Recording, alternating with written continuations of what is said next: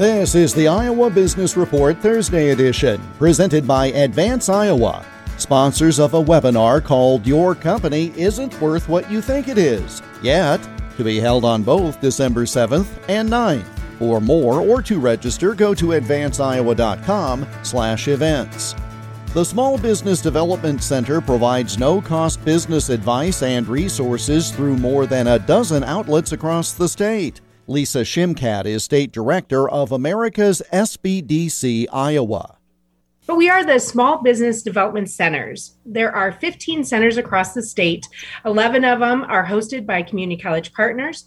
Four of them are located with the regions, with Iowa State hosting two of them. But what we do is we help both new and existing businesses or entrepreneurs looking to dip their toe into their venture figure out what the risks are. Our intent is to hopefully minimize some of the risk and then also create additional value within their existing businesses. Not one organization can do this. Not one organization can really help move the needle when it comes to business development.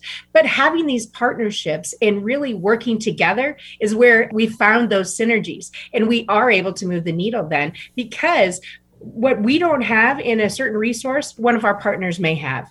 We have uh, a lot of associations out there that we work hand in hand with, but a lot of it is just telling people here's what we do. How can we help you? More about the Iowa SBDC online at iowasbdc.org.